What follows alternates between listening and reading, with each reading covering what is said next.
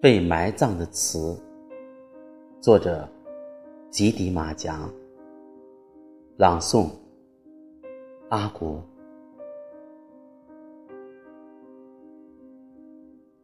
我要寻找被埋葬的词。你们知道，它是母腹的水，黑暗中闪光的鱼类。我要寻找的词，是夜空宝石般的星星，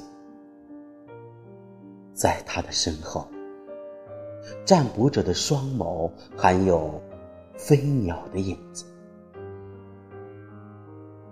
我要寻找的词，是祭师梦幻的火，它能召唤逝去的先辈，它能感应。万物的灵魂，我要寻找被埋葬的词。